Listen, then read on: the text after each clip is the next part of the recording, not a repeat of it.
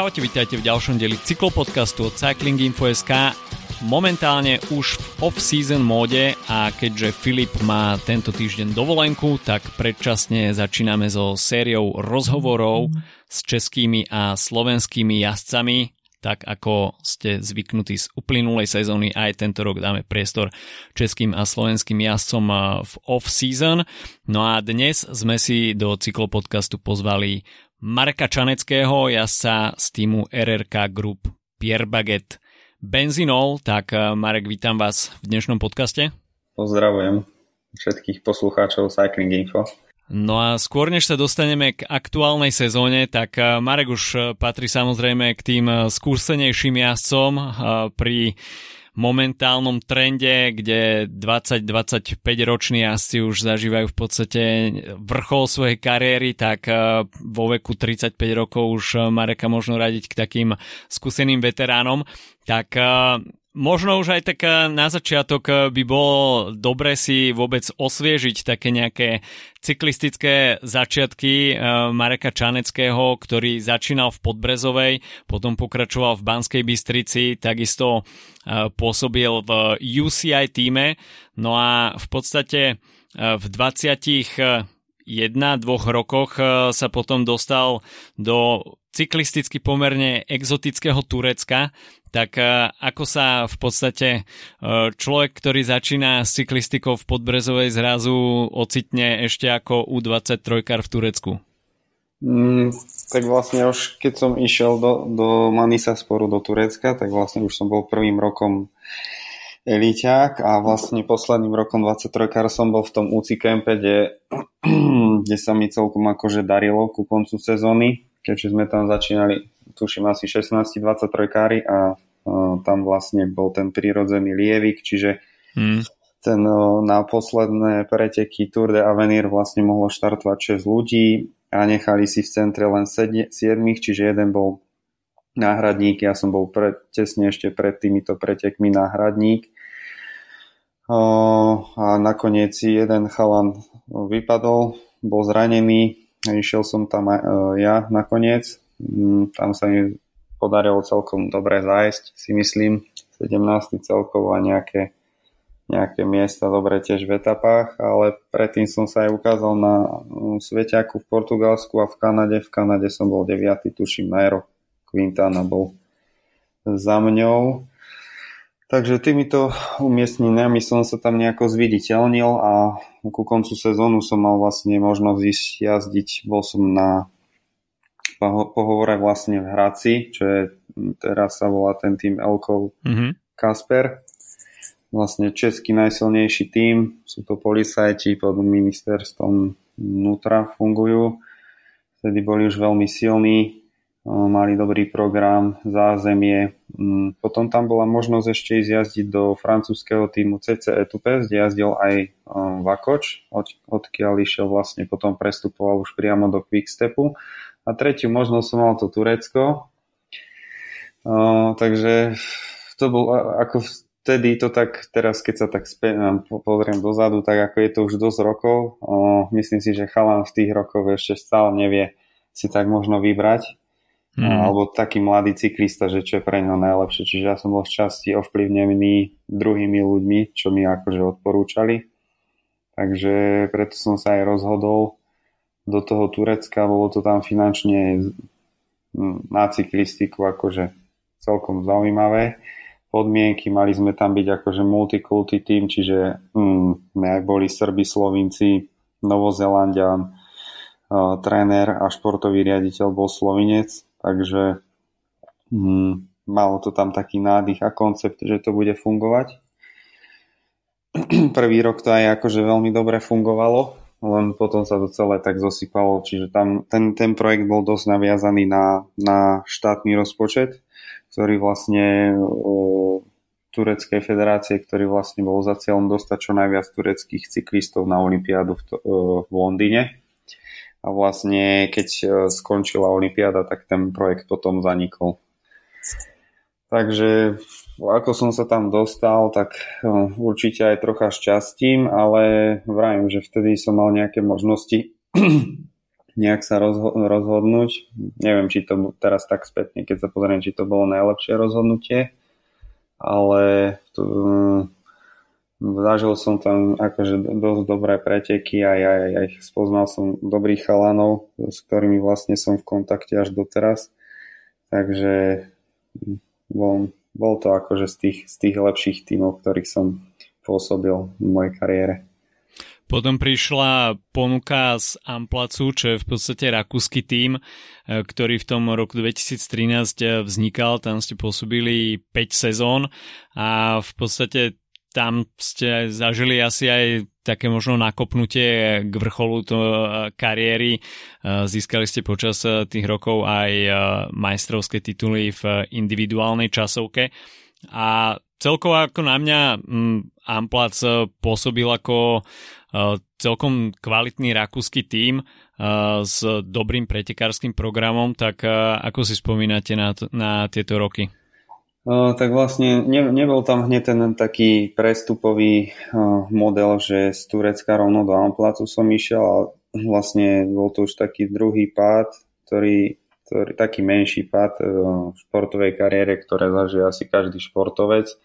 Prvý bol vlastne ten, keď skončila Podbrezová, vlastne väčšina z nás tam skončila a zostali jazdiť tí mladší, ktorí zostali vlastne CK Banskej Bystrici mm. ďalej pokračovať. No a tento druhý pad bol tiež taký, že vlastne to Turecko keď padlo, tak to bol december a vtedy vlastne, keď som si chcel už nejaký tým nájsť, tak všade bolo plno, predsa december, keď máte 15. novembra máte mať už súpisku na UCI, takže tam už potom doplňa tých pretekárov je veľmi náročné, čiže už ani do Dukly som sa nedostal za, za kraťasy ani dres, nič, všade bolo plno, takže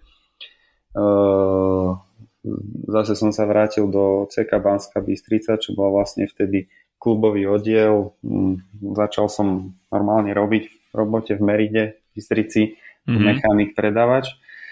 Čiže Absolvoval som veľmi kvalitné preteky z jary s Bystricou. CK Banská Bystrica, či už Maroku, okolo Maroka a iné, iné UCI podujatia v Európe a vlastne môj bývalý kolega uh, Andy Bajč z Turecka vlastne sa dostal do tohto Amplacu.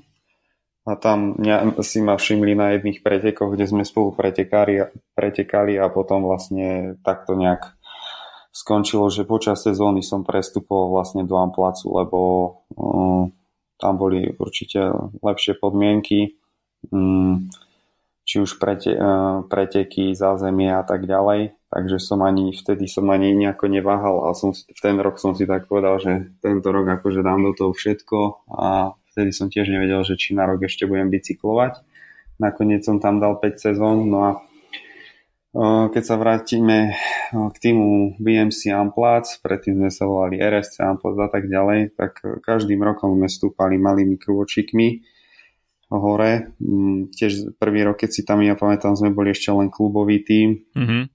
ale malo to dobrý nádych, boli sme strašne dobrá skupina a vlastne dobre to bolo zorganizované. E, boli tam aj starší pretekári, aj mladší pretekári, e, tí, veľa pretekárov sa tam prestriedalo, e, boli tam tiež dobrí pretekári ako Jan Tratník, ktorý jazdí doteraz,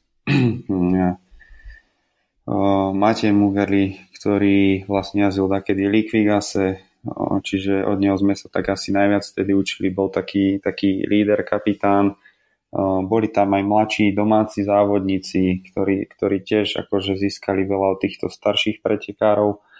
A vlastne ten koncept tohto celého týmu, tak bolo to vidieť na, na tom našom pretekaní, že neboli sme ako tie ostatné rakúske týmy, ktoré mali že veľmi silných dvoch, dvoch pretekárov alebo jedného, ktorý vlastne jazdil všetky výsledky cez rok Hm, dá sa povedať, ale my sme tam boli takí šiesti pretekári, ktorí vlastne sa striedali a vždycky niekto od nás bol na, na pódiu. Čiže nebolo to vyslovene, že tam bol jeden najsilnejší. Jasné, že Mugardi a Tratník boli akože odskočení od tých ostatných trocha, ale aj maďarskí pretekári Kustor a Pelikán tam vtedy tiež dobre jazdili, alebo ostatný Roko Korošek, ktorý vedel byť do tri špurtoch na okolo Rakús, na špurterských etapách na okolo Rakúska, takže boli sme tam hlavne dobre vyrovnaní a dobre sme spolupracovali na pretekoch.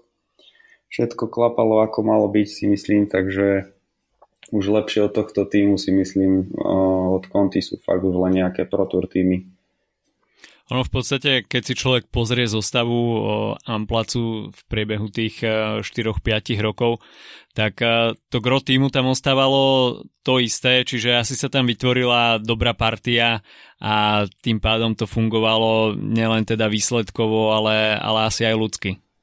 Áno, to bol vlastne hlavný zámer aj toho nášho šéfa, že o, on aj E, vždycky, akože každý rok chodilo na mail milión, hej, CVčiek od mm. zahraničných pretekárov, viac menej si ich vyberal podľa seba na stretnutí a toto bol jeho taký základ, že vybrať vlastne chalanov, ktorí sú aj charakterovo v pohode, aj, aj nejako výkonnostne.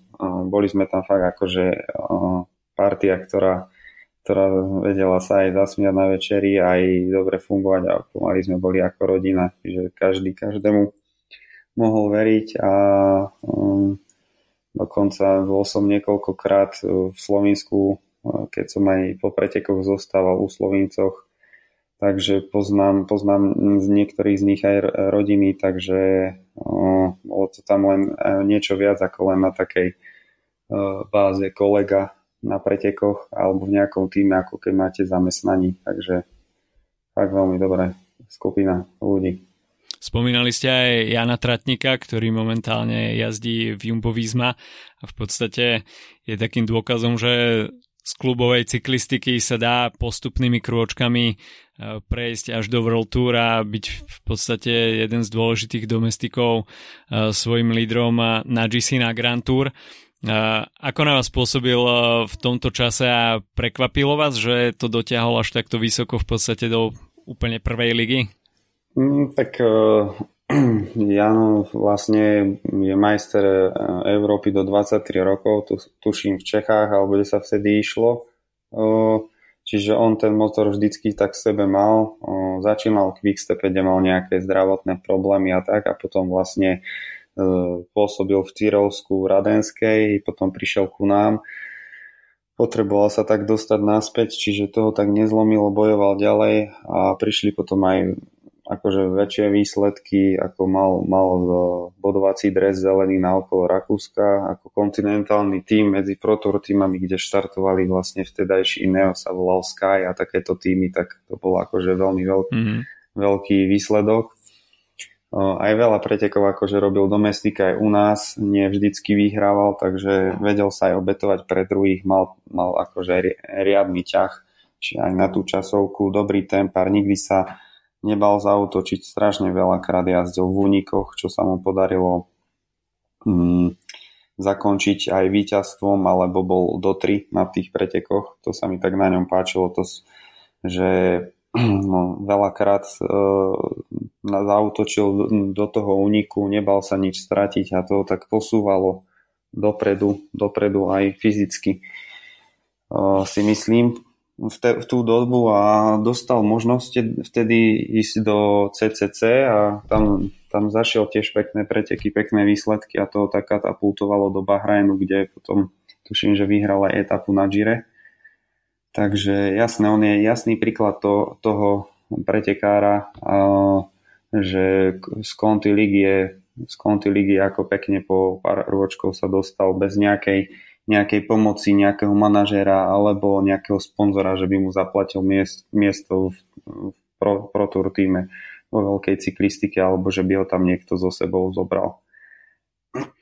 Teraz to dokazuje na tých najväčších pretekoch, že tam na špici ťaha na na svetových cyklistov, takže nie o čom. Spomenuli ste funkciu manažérov a ľudí, ktorí sú schopní pretlačiť eh, jazdcov do lepších tímov. Eh, vy ste si vyskúšali to zahraničné angažmán ako jeden z mála eh, slovenských jazdcov. Ako dôležitá je ak, alebo mať kontakty s manažérmi, respektíve mať manažera kvalitného, ktorý vie nejakým spôsobom zabezpečiť miesto pre jazdca v zahraničnom týme, najmä pre náš región, hej, povedzme mm. Československo, ten trh nie je taký veľký a v podstate jazdci z týchto menších krajín majú určite m, ťažšiu štartovú čiaru v, v tých zahraničných tímoch. Tak ako to vidíte vy z vášho pohľadu, majú jazdci, dajme tomu Slováci, Česi, šancu presadiť sa v zahraničí, pokiaľ, dajme tomu samozrejme, nie sú svetová extraklasa ako Peter Sagan, ale predsa len majú kvalitu, ale tá konkurencia v zahraničí je predsa len o niečom, o niečom inom.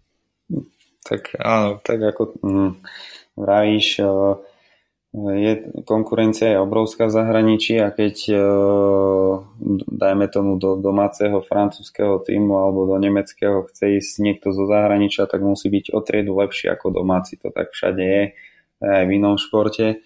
Čo sa týka, tý, týka týchto manažerov, tak e, je to dosť asi aj o šťastí, že ten mladý pretekár Ehm, keď nemá nejaké, nejaké, nejaké odporúčanie alebo tak, tak nevie, po, s kým vlastne spolupracuje mm. len tak akože môže, môže dúfať, že mu niečo vybaví. Jasné, že základom sú mať akože en, enormne dobré mať výsledky, čo ho katapultuje do, do svetovej najvyššej cyklistiky. To je akože tá najkrajšia cesta, čo si tak, taký mladý junior môže prijať, ale tá cesta väčšinou býva veľmi ťažká.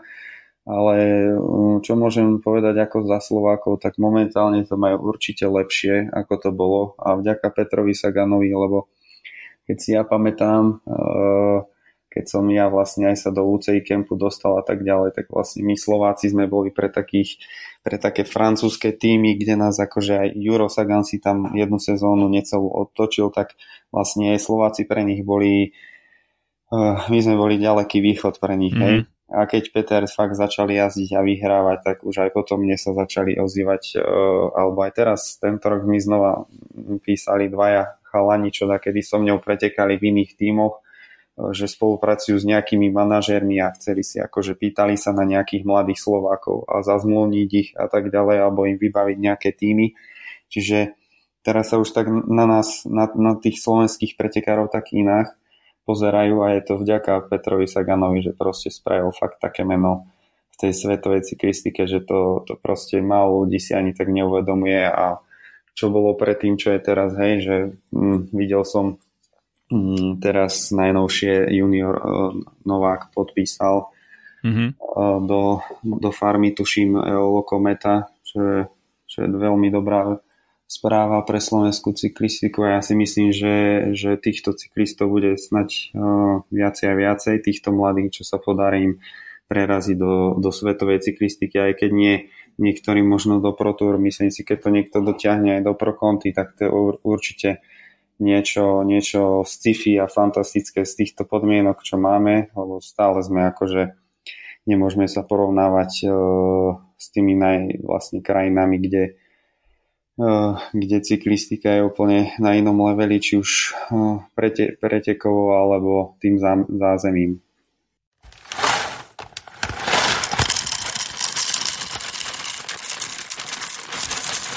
No a rozhovor s Markom Čaneckým na chvíľočku prerušíme, dáme si krátky coffee break s partnerom nášho podcastu slovenskou pražiarňou Kofeín. A nás čaká vyhodnotenie minulotýžňovej súťažnej otázky, kde sme sa vás pýtali, ktorá káva bola v mesiaci september 2023 najpredávanejšia v kofeíne. A na našom Discorde sme obdržali viacero odpovedí, z ktorej sa trafil Sagan z Vyšu a správne typoval kávu Elite, čiže blend ktorý kofeín má vo svojej ponuke. Konkrétne, čo sa týka predaja za september, tak bolo to 282 200 gramových balení a 145 kilových balení, čiže dokopy 427 kusov tejto kávy bolo predaných a v súčte to je 201,4 kg, takže takáto dávka elit kávy putovala spokojným zákazníkom. No a tí, čo nevyhrali, nezúfajte, už budúci týždeň bude k máni ďalšia súťažná otázka. Čo sa týka aktuálnej ponuky kofeínu, tak e, začína čierny november, ktorý bude spojený s viacerými akciami. A kofeín počas e, celého mesiaca bude rozdávať takisto darčeky 50 gramov orieškov ku každej objednávke, na každých 25 eur nákupu 50 gramov výberovej kávy, no a nad 50 eur dostane každý zákazník eh, látkovú tašku kofeín, takže okrem skvelej kávy si v novembri môžete prísť eh, aj na takéto drobnosti, ktoré samozrejme potešia. Takže ďakujeme partnerovi nášho podcastu slovenskej pražiarni Kofeín, no a my sa poďme vrátiť späť k rozhovoru s Marekom Čaneckým. V podstate, keď sa vrátime eh, do pôsobenia v Amplaci, tak prišiel rok 2018 a trošku prekvapivá zmena dresu. Človek by možno očakával, že po tých dvoch časovkárskych tituloch by prišiel predsa len nejaký zahraničný angažmán ešte, ale prestúpili ste do Dukly Banska Bystrica. Mňa osobne to vtedy veľmi prekvapilo. Tak ako sa rodil tento prestup, respektíve možno čo za tým bolo? Tak no, to za tým bol Martin Fraňo z Dukly, ktorý to uh, celé dohodol a, a keď uh, poviem na rovinu tie zase ma- majstrovské tituly slovenské, akože povedzme si na rovinu, že vonka vo svete neznamenajú nič, hej. Mm-hmm. Sú to veľmi slabé, akože také výsledky, že na, za- na základe ktorých sa vy nedostanete dať vonka. Zahraničné týmy a tie lepšie chcú určite uh, preteky vonka, hlavne UCIčka, Európa, svet, hej, to je už, to už vravím o tej najvyššej lige. Čiže hm, to rozhodnutie viac menej bolo, možno už som tam bol tak dlho v tom mám placi a som myslel, že tá zmena uh, že by mi prospela, tak som vtedy tak začal na, na tým tak špekulovať a Dukla vlastne vtedy hm, sa mi snažila alebo ponúkali mi tie isté podmienky, čo som mal v Rakúsku, tak som vtedy sa nechal nejako uh, sme sa nejako dohodli, že teda budem, že prestúpim teda do Dukly za, za víziou, že budem ešte lepšie jazdiť ako v Amplaci. Uh, že dosiahnem viacej takých uh, osobnejších výsledkov, lepších ako vám platí som veľa pretekov, hej, musel na druhých robiť a tak ďalej, ale myslím si, že uh, je to súčasť cyklistiky, je to tímový šport z časti, takže no, nedá sa zase na to pozerať, že by som bol vždycky nejaký len domestik. Takže aj tá vízia nejakého osobného rastu, tedy tam určite zohrala rolu. A šťastie aj nejaké to rozhodovanie a dohody s Martinom Fraňom. Tedy to tak zohralo všetko dokopy. A, že som potom prestúpil do Dukly. Naplnili tie 4 roky v Dukle očakávania, ktoré ste z toho mali? No, vôbec. Akože m, mm, teraz, keď sa tak spätne pozriem do toho, tak si myslím, že tam som fyzicky klesol a ešte aj psychicky som nerastol vo svojom živote. Mm-hmm. Uh, bol to krok späť, ale k tomu, tomu to neviem, či, či sa veľmi chcem vyjadrovať. Možno v nejakom inom podcaste. Je to fakt nadlho. Uh, podmienky, akože nemal som tam zase zle, nemôžem sa na to vyhovárať, ale mm, nie, nie, nemôže sa to porovnávať s takým týmom, ako keď som jazdil v Ampolácii. No, takže uh, je to diametrálne rozlišné. Mm-hmm. Potom prišiel prestup uh, do BRS Cactus Bike, čo, z ktorého v podstate vznikol uh, RRK Group Pierre Baguette a v podstate išlo prestup uh, v rámci slovenskej pôdy, ale predsa len z kontinentálneho celku do klubového celku. Keď už človek spraví takýto krok, tak u cyklistických fanúšikov to vzbudí taký dojem, že OK, tak tam sa asi niečo muselo stať a vzbudzuje to už taký pocit možno ustúpenia definitívne z pozícií, ale v konečnom dôsledku hneď po prvých mesiacoch po prestupe tak prichádzali aj víťazstva síce na malých pretekoch, ale predsa len asi aj víťazstva na malých pretekoch zapôsobia najmä psychicky lepšie ako trápenie sa, dajme tomu, v kontinentálnom celku. No tak uh, bolo to také vykúpenie z bahna, možno z môj, môjho vlastného bahna.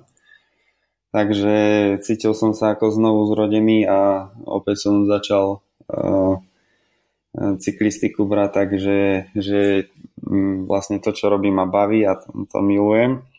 Takže to sa aj odzrkadlovalo na tých výsledkov, uh, výsledkoch. A ako vravíš, no z jary, z jary sa mi veľmi dobre jazdil, mal som dobrú prípravu, zmenil som trénera, takže dal som v podstate všetko do toho, som si tak povedal do tretice všetko dobré, toto spravím všetko, čo je v mojich silách, aby som uh, zašiel tú sezónu, keďže, keďže som nevedel, že ako to bude ďalej pokračovať, hej, z BRSK, keďže mm-hmm. uh, by sme tam boli taký, taký zlepenie z ľudí, Hmm. Ale zišli sme sa tiež veľmi dobrá partia, takže e, Stano Bereš, ktorý pôsobil ako maser teraz v ATT, David Kaško, e, Andrej Liška a mnohí ďalší Samoros, bývalý Dukla, ktorý, ktorý v podstate vedel pretekať, lebo si to v Dukle všetko objazdil veľa pretekov zahraničných, takže mm, nádych a vlastne toho nového projektu aj, aj im dal taký, taký pocit, že že prichádza niečo nové a eh, aj, aj ostatných si myslím, že to nakoplo nielen mňa vtedy. Takže eh, bolo to aj vidieť a myslím si, že tá minuloročná sezóna bola, bola veľmi dobrá a na, na klubový tým podľa mňa excelentná na taký začiatok. Hmm, takže uh, toľko uh, asi BRS. Určite to dalo vedeniu aj motiváciu pokračovať a v podstate posunuli to na kontinentálnu úroveň, čo je super správa pre slovenskú cyklistiku, pretože aspoň ja mám taký pocit, že za tých eh, posledných 10 rokov, keď eh, Peter Sagan v podstate vystrelil tú slovenskú cyklistiku do sveta, tak sa spravilo na tejto pôde dosť málo na to, aby mladé talenty, dajme tomu, mohli niekde zakotviť, keď už sa nepodarí nejaké zahraničné angažmán, tak pri tom eh, prechode eh, do mužskej kategórie potom už veľa ľudí stráca motiváciu ďalej pretekať a práve takéto kontinentálne celky domáce eh, sú skvelým prístavom pre mladých jazdcov, ktorí tak majú ďalej možnosť rozvíjať svoj talent. Tak ako ste prijali vy tú správu, že tento projekt pokračuje a získali ste aj kontinentálnu licenciu? Tak e, Boris Horvat vlastne od začiatku mal tento cieľ. Ja som ho akože v tomto tak brzdil, že o, treba ísť malými krôčikmi, sa stavia veľká pyramída a na spodku musia byť tie nosné stĺpy, ktoré budú na konci držať vlastne tie, tie všetky o, tehly a kvádre na sebe. O, Boris vlastne to poňal hneď druhý rok, že budeme konty čo je vlastne určite dobrá správa pre slovenskú cyklistiku, ale tak celosvetovo akože kontinentálny tým, status uh, je vlastne licencia, ktorú si zakúpite mm. a stačí vám dať do týmu 10 ľudí. Takedy stačí vám aj 9 pretekárov a 10. dáte neviem, niekoho do počtu, hej. Čiže je to viac menej o licencii, musíte tam splniť pár bodov, hej, uh, nejaká zabezpeka a tak ďalej Čiže tá konti, konti licencia stále neznamená, že ten tím je na kontinentálnom akože úroveň, dajme tomu tých kontinentálnych zahraničí, ktoré už fungujú x rokov. Čiže tieto začiatky sú určite veľmi ťažké pre takéto projekty začínajúce a hlavne keď prvý, hlavne druhý rok nastúpite ako konti tým a idete aj také preteky, ako sme išli tento rok okolo Slovenska pro okolo Slovenska a takže to boli také veľké výzvy, čo podľa mňa ani Boris nečakal, že budeme štartovať, takže predtým to bolo veľmi super.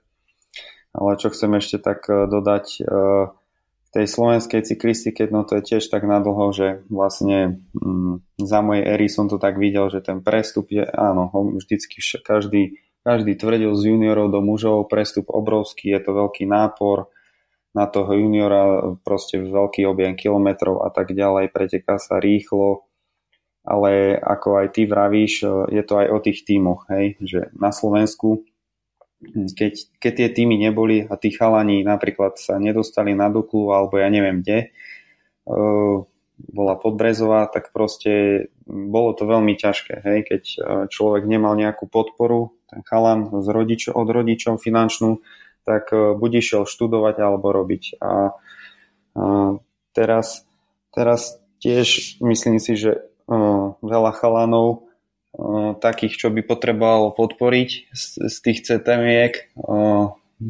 určite rieši takúto situáciu, že, že či pôjde študovať alebo pôjde robiť a potom či pôjde dade bicyklovať. Nie, nie je to stále ľahké sa niekde dostať určite riešia aj tú finančnú stránku, čiže určite každý projekt, ktorý takýto vznikne pre Slovensko je super a hlavne pre mladých pretekárov, ktorí potrebujú tie 1, 2, 3 roky proste nejak pretrpieť u tých um, s mužmi uh, uh, medzi aj 23 a potom vlastne začnú jazdiť a, a ukáže sa vlastne, či z neho niečo bude alebo nie. Bez týchto projektov vlastne takí slovenskí cyklisti, ktorí nie sú ako Peťo Sagan, že príde na štartu juniorov odstaršený mm. a vyhra všetko aj za radom, tak proste nemajú šancu. A ďalšia vec je taká, že uh, veľa chalanov, uh, ja som vlastne, keď ja som pôsobil pod Brezove, tak ja som dostal komplet bicykel s taškou plnou oblečení a teraz, keď si to začnete rátať, že koľko vás, keď hm. máte takého juniora doma, že koľko vás stojí, lebo však uh, aj uh, ostatní uh, ľudia, čo um, jazdia sami na, na vlastne ako hobby, tak mm-hmm. vedia, koľko stoja také bicykle a oblečenie, takže vedia si to predstaviť. A keď mi môj najstarší brat pred 10 rokmi, pred 15 povedal, že cyklistika bude za chvíľu ako golf, tak sme sa všetci smiali a teraz ho tak rozumiem a ešte keď vidím, koľko stoja tie bicykle. Takže o, toto je určite dôležitý aspekt do budúcna, čo sa týka slovenskej cyklistiky, proste, aby ten, tí chalani, ktorí vlastne budú prechádzať z tých juniorov a nedostanú sa vonka, aby, aby a, a pôjdu študovať, dajme tomu, aby mali nejaké to zázemie, nejaký ten tým, kde by mohli vlastne skú, skúsiť tú cyklistiku vlastne, ak, ak budú vlastne mať na to nejaké, nejaké možnosti a, a chuť a budú mať aj nejaký motor v sebe, že sa ukážu na nejakých pretekoch, tak určite budú potrebovať nie, takéto zázemie, bez, bez ktorého vlastne je to veľmi ťažko. Takých, strašne málo takých ľudí som aj spoznal v živote, že chodili do roboty mladí chalani a ešte aj sa snažili pretekať akože s profitmi, hej, tak to je, hmm. to, je, to je náročné, hej. RRK Group e, Pierre Berget Benzinol plní teda aj tú funkciu uh, rozjazdu uh, kariéry u mužov pre mladých jazdcov, v podstate gro toho týmu tvoria jazdci od 19 do 23 rokov, tak ako sa pozeráte na momentálne respektíve zloženie týmu za rok 2023? Išlo väčšinou o spoluprácu s mladšími jazdcami, tak ako hodnotíte nejako aj ich výkony, ako sa chytili v týme? Tak uh, začínali sme na súpiske so 16 pretekármi, čo je strašne veľa na kontinentálny tým, či už zabezpečiť, alebo predstavte si, že prídete na preteky na slovenský pohár a je 16 ľudí pri aute. Hm. a nemáme ešte fixného vlastne stáleho mechanika, takže Boris musel riešiť 16 ľudí, do toho tam boli nejakí juniori pred štartom, takže bolo to náročné. A ten, ten lievik určite nastal tento rok, čo býva v podstate skoro vždy. Mm. A tí mladší pretekári, ktorí mali vlastne dostali nejaké šance, tak sa ukázali aj chuť Určite to bolo aj pre tých ostatných, čo dostali šancu náročné, veľmi náročné, aby vlastne zostali e, jazdiť po celú sezónu, lebo mali sme aj takých, ktorí ukončili mm, z tých mladších, myslím, Slovákov. Ale myslím si, že toto by mal byť akože taký základný pilier slovenského týmu, keď bude aj sponzorovaný vlastne nejakými slovenskými firmami, že podpora, podpora tých mladých chalanov, či už na Dukle alebo v RRK, že určite ne, ne, nejaké čísla nejakých chalanov takýchto mladých do 20 rokov tam musia byť, ktorí proste budú zbierať nejaké, nejaké tie uh, skúsenosti na tých pretekoch. Presne tak, ako som ja, keď som prestúpil z juniorov pod Brezové, tak ja som tam zachytil éru ešte Miroslava Keliara, ktorý vlastne nahúčal do mňa na pretekoch, povedal toto správ, toto správ. A ja som bez rozmýšľania musel spraviť, čo on povedal. A tak som vlastne tie skúsenosti nabral, čo ma ďalej potom posunulo v nejakej, nejakej tej mojej cyklistickej mini kariére kontinentálnej, dá sa povedať. Uh, v podstate z vašej strany, uh, čo sa týka uh, roku 2023, tak uh, tá prvá polovica sezóny bola veľmi slubná, boli tam uh, umiestnenia uh, v top 3 v slovenskom pohári, uh, takisto na Tour of Malopolska ste boli pri tom štvrtom miestom v celkovom poradí tímového kolegu Martina Voltra. A potom prišli takisto preteky okolo Slovenska, kde sa váš tým prezentoval celkom dobre v únikoch. V tej druhej polovici sezóny uh, ste sa asi tešili na preteky okolo Slovenska, na ktorých ste nakoniec uh, neštartovali kvôli chorobe, tak uh, to bolo asi trošku, to bolo asi trošku sklamanie, pretože ja osobne som sa celkom tešil na to uh, priame porovnanie s Duklou Banska Bystrica avšak RRK Group Pierre Baguette tam štartoval vo veľmi oklieštenej zostave a nakoniec k, tam, k takémuto internému súboju slovenských kontinentálnych tímov neprišlo.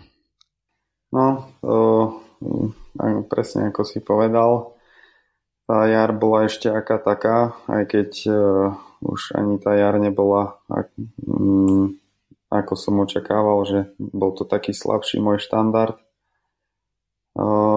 okolo Slovenska sme zašli podľa mňa veľmi dobre, čo som aj pozeral, keď sme tam boli s Duklou, alebo aj keď som bol z Ampla, som pozeral nejaké časy a, a obsadenia, takže na ten prvý rok kontinentálnej lige vlastne to okolo Slovenska si myslím, že sme zašli fakt dobre. Martin Walter na okolo Malopolska, perfektný výsledok, fakt tam som sa snažil mu pomôcť a vlastne odozdať moje skúsenosti vlastne do poslednej etapy, ktorá vlastne rozhodla o celkovom poradí, keďže to bol cieľ na 10-kilometrovom kopci, mm-hmm. kde fakt rozhodoval výkon, ak to ako vedel našetriť do poslednej etapy. Mm. A to okolo Slovenska, tak to už bol, to bol taký dorazený klinec na, na, kon, na záver sezóny COVID. Mm, už celý rok vlastne som bol veľakrát chorý, bral som antibiotika, čiže ne, nemal som ani pos, poriadne nejako, nejako možnosť sa dať ukázať alebo zabojovať alebo čo, lebo aj cez domáce preteky zase veľmi perfektné v Novej Bani, ktoré sú teraz profilovo fakt spravené perfektne, lebo takedy sa jazdila aj cez Pezinskú babu, to bol ešte z tej lepšej V4, ale mm-hmm. predtým Orechová potom čistá rovina na vetre, čo sedelo viac menej Poliakom aj a iným pretekárom, takže tu som bol zase chorý na antibiotikách. Takže táto sezóna, aj nemôžem povedať, že sklamanie, ale proste tak to je a taký je život, treba ísť ďalej. Choroby sú súčasť každodenných ľudí, takže není na čo sa vyhovárať. Ale boli tam aj pekné výsledky na tej časovke, som myslím, že som podal akože dobrý effort v rámci mojich možností aj prípravy na, na časovkárskom špeciáli, ktorý som vedel vyskladať tesne, tuším 2,5 týždňa, nie celé pred štartom časovky, takže to celkom fajn. Mm, tá cesta tam, tam akože sme mohli, e, tá medaila, to tretie miesto bolo fakt kúsok. Aj ten, tie preteky v tlmačoch dojazd na výkon, nebol to žiadny veľký nejaká pozičná akože trmavela. Uh, takže myslím si, že ten, keď hodnotím akože tímovo a celkovo tento rok RRK, Pierre Baget uh, je to podľa mňa veľmi dobré na, na prvý rok v kontinentálnej lige. Čo sa týka mňa, je to taký slabší podpriemer. Hmm. Aké sú plány do roku 2024? No, to ešte momentálne neviem, to je taká záhada. Stále, stále sa dohadujeme a rozhodujeme, čo bude. Určite by som chcel jazdiť, sú tam aj nejaké iné veci v hre, takže dozvieme sa čo skoro, čo mm. bude. Zatiaľ v podstate jadro týmu by malo byť to isté, čo bolo tento rok, čiže mm, nejakí pretekári prídu, nejakí odchádzajú, ešte možno nejaké budú lokálne prestupy, uvidíme do Dukly, možno Dukly prídu do RRK, nevieme. Toto už závisí už aj trocha od Borisa, Horváta a no, uvidíme, nechám si to ešte premyslieť hlavou a uvidíme. Tak mohli by sme to zakončiť uh, takou odľahčujúcou témou uh, cyklistika a deti. Tak uh, aký, aká zmena prišla po uh, príchode potomka a uh, ako sa vám darí momentálne sklbiť uh, rodinu s cyklistikou? No, cyklistika a deti, čo sa týka uh, profesionálneho cyklistu, je také, že uh, regenerácia z, znamená, že, že, sa, že prídete na preteky a vlastne vtedy začnete regenerovať. Čiže teraz, teraz neviem, či to už bolo akože tým na pretekoch niekedy som mal také pocity, že mojim vekom, alebo bolo to aj rodinou, že že na pretekoch zo dňa na deň sa mi začalo ísť lepšie, hej, tie etapy, že menej a menej som bol unavený, vedel som sa perfektne vyspať. Uh, takže asi toľko a troška tak, tak keď môžeme. Čiže, čiže s deťmi sú lepšie výkony na etapových pretekoch ako, ako na jednorazovkách? Urči, určite, ale aj na tých jednorazovkách, tak je to, je to um, asi aj od rodiny k rodiny to závisí a je to náročnejšie určite ako keď je cyklista sám príde domov a nevie čo má s časom robiť, tak e, môže trénovať do aleluja hej? A, a neviem môže cvičiť posilka, doma sa naťahuje, stretchinguje a, a s dieťaťom človek vlastne príde tak po, po, po tréningu rýchlo dá nejaké rýchle cukre do seba, sacharidy, cestoviny a letí vlastne vonka do parku s dieťaťom, takže tam, tam je tá regenerácia. Ale čo sa týka motivácie, tak ako je to, je to určite mm, super a milé, keď prídete aj dať z pretekov a, a donesiete pre, pre dieťa nejakú medailu alebo tak. Alebo mm, keď tie pocity sú fakt ako na nezaplatenie, keď sa príde rodina niekde na vás pozrieť a vidí vás dieťa pretekať, tak to je tiež super pocit. Tak bodaj by takýchto príjemných e, pocitov a spomienok bolo v budúcom roku čo najviac, či už teda v pretekárskej role, alebo, alebo v nejakej inej pozícii. Tak ja ďakujem Marekovi Čaneckému, že si našiel čas e, pre náš podcast a uvidíme teda, čo prinesie sezóna 2024. A ja ďakujem. Nechajme sa prekvapiť. Pozdravím ešte všetkých, ešte raz poslucháčov Cycling Info Ďakujem. Tak to bol Marek Čanecký, no a my sa počujeme opäť budúci týždeň. Majte sa zatiaľ pekne. Čau, čau. Ahojte, dovidenia.